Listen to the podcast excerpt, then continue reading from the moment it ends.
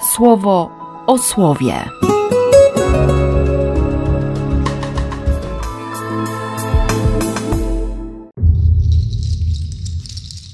Trzydziesty pierwszy marca, czwartek.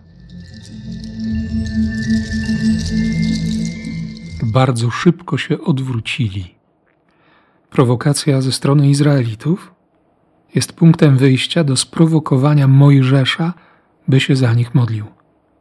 Ten, który jest najpokorniejszy, który wie, że jego istnienie nie ma sensu, nie ma znaczenia, nie ma przyszłości ani żadnego celu bez Boga, zaczyna prosić za tych, którzy tego jeszcze nie wiedzą, którym się wydaje, że mają rację.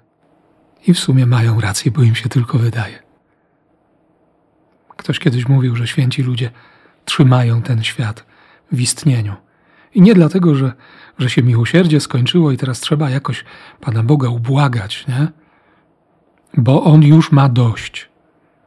I gdyby nie jeden z drugim, to Bóg by się zemścił. Bardzo krzywdząca opinia i, i nieprawdziwa w stosunku do Ojca Niebieskiego, który jest Bogiem bogatym w miłosierdzie i który nie chce śmierci grzesznika. Zresztą na tej niechęci do śmierci jedziemy i ty i ja. I ciągle się okazuje, że słabo go znamy. I nawet jeśli Jezus dzisiaj tak brutalnie będzie mówił do, do arcykapłanów, do faryzeuszy, to nie da się ukryć, że gdzieś tam między nimi, albo inaczej, że to słowo jest też słowem do ciebie i do mnie. Znakiem jest posłuszeństwo, dawanie posłuchu temu, który jest słowem Ojca, umiłowanym, którego mamy słuchać. No właśnie, myśleć o tym, jak zabiegać o uznanie w oczach Najwyższego i w jaki sposób podobać się jedynemu Bogu. Nie żadna zasługa. Zaufanie.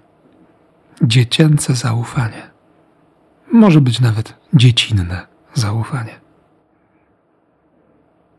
Niech ci tego zaufania Abrahama, Mojżesza, Józefa, Miriam nie zabraknie. W imię Ojca i Syna i Ducha Świętego. Amen. Słowo o słowie.